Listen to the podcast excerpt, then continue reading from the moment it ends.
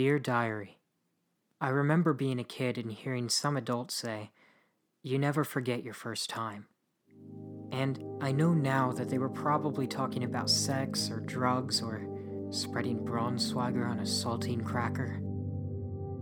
But I also know that regardless of what they're referring to, they're right. And then after your first time, you're just spending all of the other times just desperately trying to recreate the magic that was the first. But it's never the same. You're always chasing that high. But I'm getting ahead of myself. Diary, today I'll confess the story of my first time, my first platinum trophy. And I'll share the stories of other trophy whores first times. And I'll ask the question that's been bothering me ever since my first platinum. Ever feel as good as it did then? Dear Diary, this is entry one, my first time. Diaries of a Trophy Whore. Introducing a new podcast from More Than Friends Productions. Listeners will experience the emotional highs and the very low lows in the true stories of gamers who spend countless hours of their lives to get virtual rewards that mean nothing in the real world.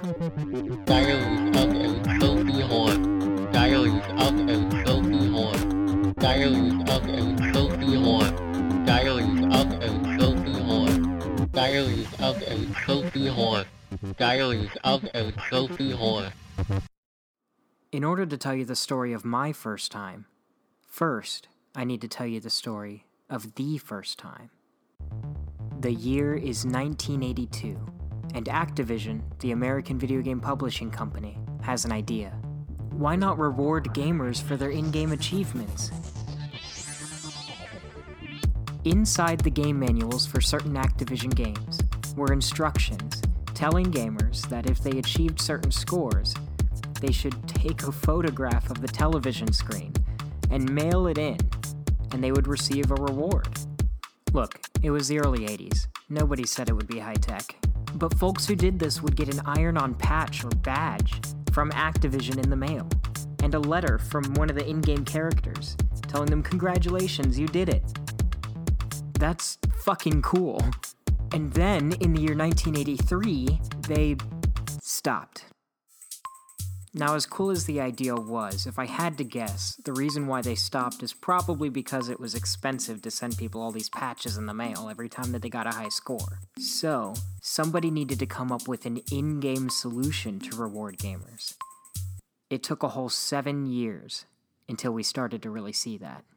In the year 1990, the game E-Motion on the Amiga was one of the first to feature in game achievements, rewarding players with secret bonus levels for completing secret challenges, like completing a level by only turning in one direction or failing horribly in some weird way. And that was the solution for a while, just having self contained in game programmed bonuses. But eventually, somebody got the brilliant idea to unify an achievement system on one console. And that somebody was Microsoft.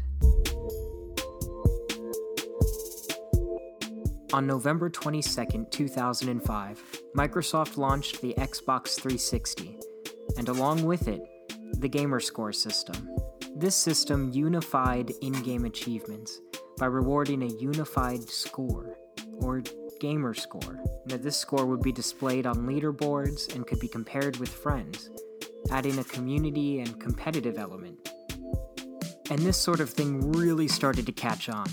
Like, so much so that a bunch of other companies started doing their own versions, like Valve in 2007 with achievements on Steam, Sony in 2008 with PlayStation trophies, Apple with achievements on Game Center in 2011, and now it's just everywhere. And somewhere in all of that is the story of my first time. After the break. Hey Steven, what's with all this depressing music lately? What do you mean, Mom? Where's all the upbeat, fun, love? You want music about love? Of course, doesn't everybody? Uh, so how about a song about, uh, you know, when you see someone you really, really like and it feels like you've got butterflies in your stomach? Oh, yes, Butterfly Kisses. Great song. Uh, kind of like that. Here, I want you to listen to this band called Common Ground. Ooh, sounds cool. Let's hear it. You're the cutest girl that I've ever seen. But I've got some issues, so don't hold it against me. If I seem distant, like I don't want this, the truth is I'm nervous. Oh my god, Steven, I love this song. I knew you would love it. It is just so upbeat. I just, oh my god, it's so awesome. Well, I'm really glad you liked it. I feel like I'd be in mosh pit or dancing off the wall with this. It's the best. So there you have it. That was the song Nervous by Common Ground, and my mom approves. You can listen to that song and others on Spotify. And go ahead and follow their Facebook page as well at www.facebook.com slash commongroundmi for more pop punk awesomeness. Now back to the show. On July 2nd, 2008, PlayStation released PlayStation Trophies on the PS3. And I was a PlayStation fanboy, looking for any excuse to show off. The first game to support PlayStation Trophies was Super Stardust HD, which I didn't own. But the second game to support PlayStation Trophies was Uncharted Drake's Fortune. Cue the theme song. I don't actually own the rights to the theme song, so I'm just gonna like make noises, I guess. Uncharted Drake's Fortune is a little game that you've probably never heard of that's freaking amazing, and it blew my mind when I was younger. Like, holy shit. It was like the first game I've ever seen where a character could get wet, like their clothes would actually get wet and dry over time, and their clothes would wrinkle when they run, and the character performances were amazing. The story was cinematic and epic, it had real time lighting, and I just had to get the Platinum Trophy. So, I did.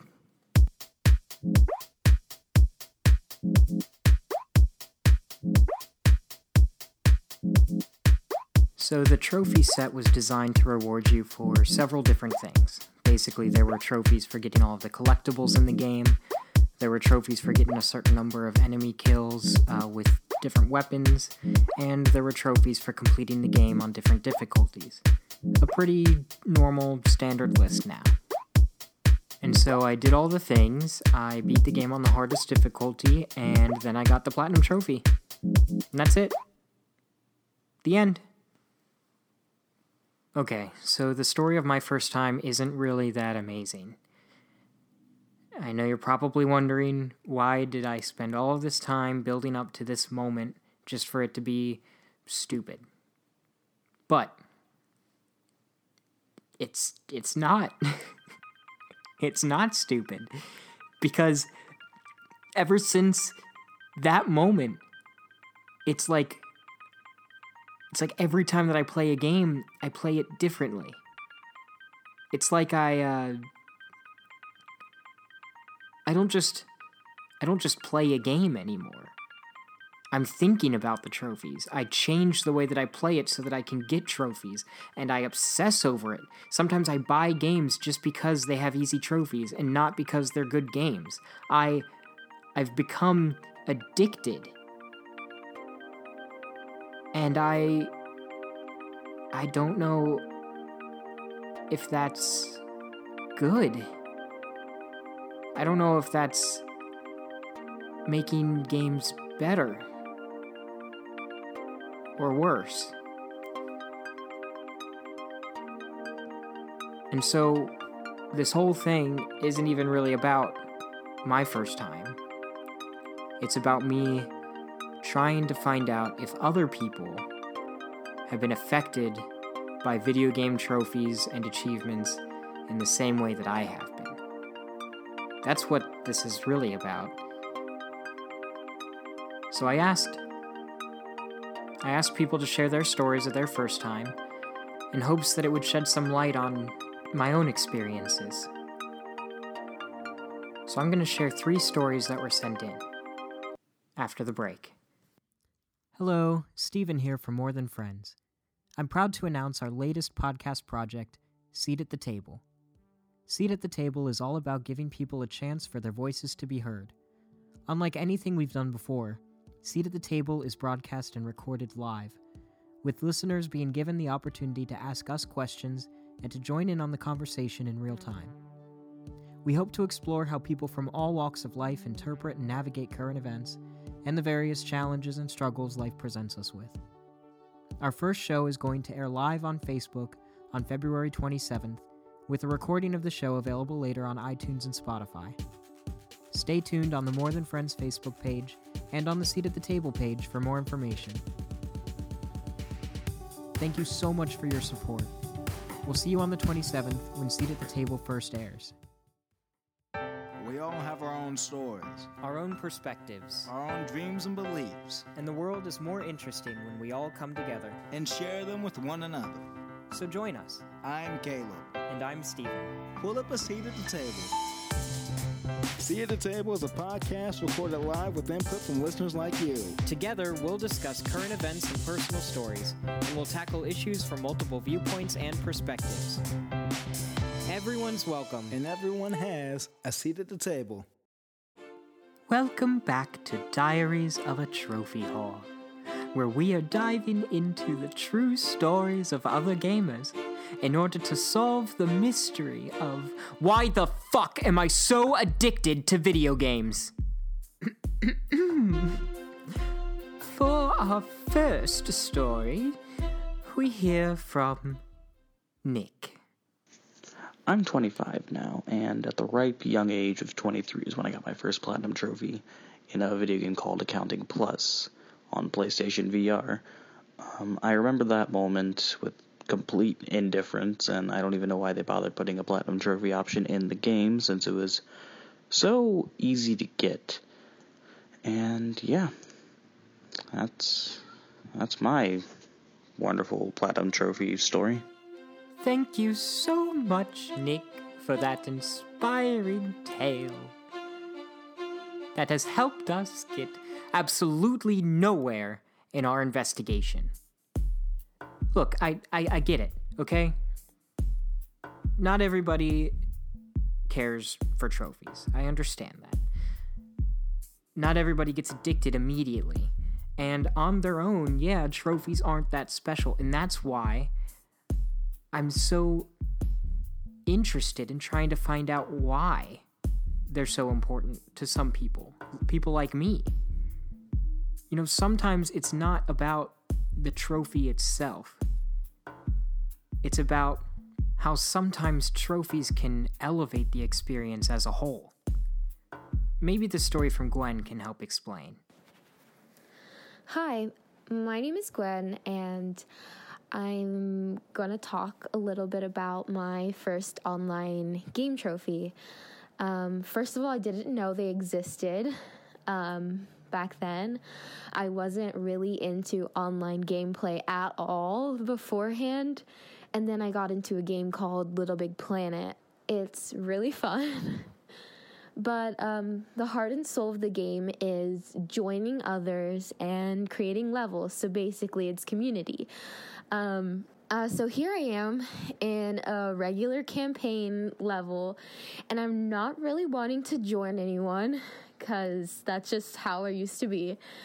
And I really wanted to unlock this part of a level that required two players. So I guess I just was like, all right, I'm just gonna let somebody join me. And boom, I get my first trophy um, called Friendly, and it's basically just given to you for playing with a new player, um, which is a pretty nice thing because. Um, a lot of the times um, you're seen as if you're a new player you're kind of seen as a nuisance for other people especially people that have been playing the game for a longer time than you have so it's kind of a nice incentive to um, collect that kind of trophy um, makes it a good experience i guess and um, my first initial feeling was, wow, I didn't know these existed. I wonder how many more trophies there are and if I could, you know, collect more, which I ended up doing.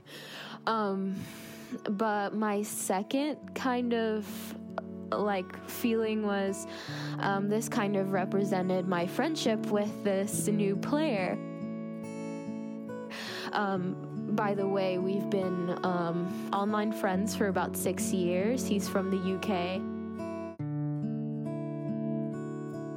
And uh, we've been playing games online ever since. See, now I think we're onto something. Because in in her story, she wasn't even trying to get trophies specifically. But she got one, and now that trophy symbolizes something important to her. It symbolizes a friendship. And maybe that's what trophies can bring to the table for some people is a sense of, of community and friendship and and maybe trophies can bring people together. Or maybe they can make your life more miserable. Which brings me to this next story from zinc. So earlier today, Stephen uh, shot me a message and asked me if I would be interested in talking about the first handful of times that I got 100% uh, trophies or achievements in games. And I sat here for a second and I thought to myself, um, yeah, sure. I mean, why not? Um, the longer I sat, though, I started stewing about uh, the first time that I, I got the itch up my ass to really just just dig in and just just pull out the worst possible game that I could because I was I heard that it was uh it, it's an easy one 1000 uh, gamer score. It's an easy uh platinum trophy you know what I mean? It was called uh Fantastic 4 I remember this being for the Xbox 360 but I'm sure it was on PlayStation as well. Fantastic Four: Rise of the Silver Surfer. Uh, I'd like to delicately call it uh, shitty Fantastic Four because that's what it is. Th- this game was fucking god awful. I spent roughly about I don't know, maybe like a week playing this awful game just for the sheer satisfaction of getting all the achievements, all the trophies. And at the end of it, I once I got it, I was like, yes, I did it. But then I sat there and actually thought about what I just did. I spent a week of my life playing this god awful game for digital currency that tells everyone else that I played this shitty god awful game for a whole week.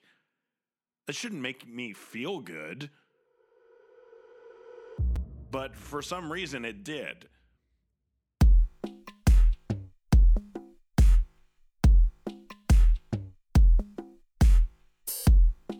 Shouldn't make me feel good, but for some reason it did.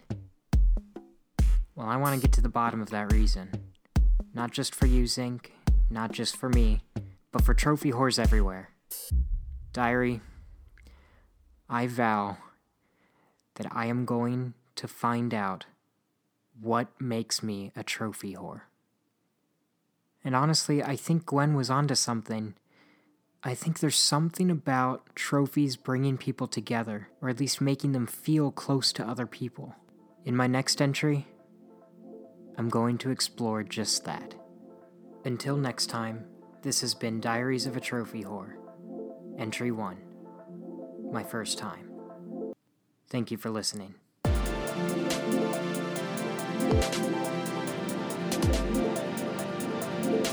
Diaries of a Trophy Whore is a More Than Friends production and is written and produced by Stephen Mara. If you like what you hear, please consider donating at mtfproductions.com. If you aren't able to donate, please rate and review and follow us online. You can learn more at facebook.com slash be more than friends. Thanks for listening, and until next time.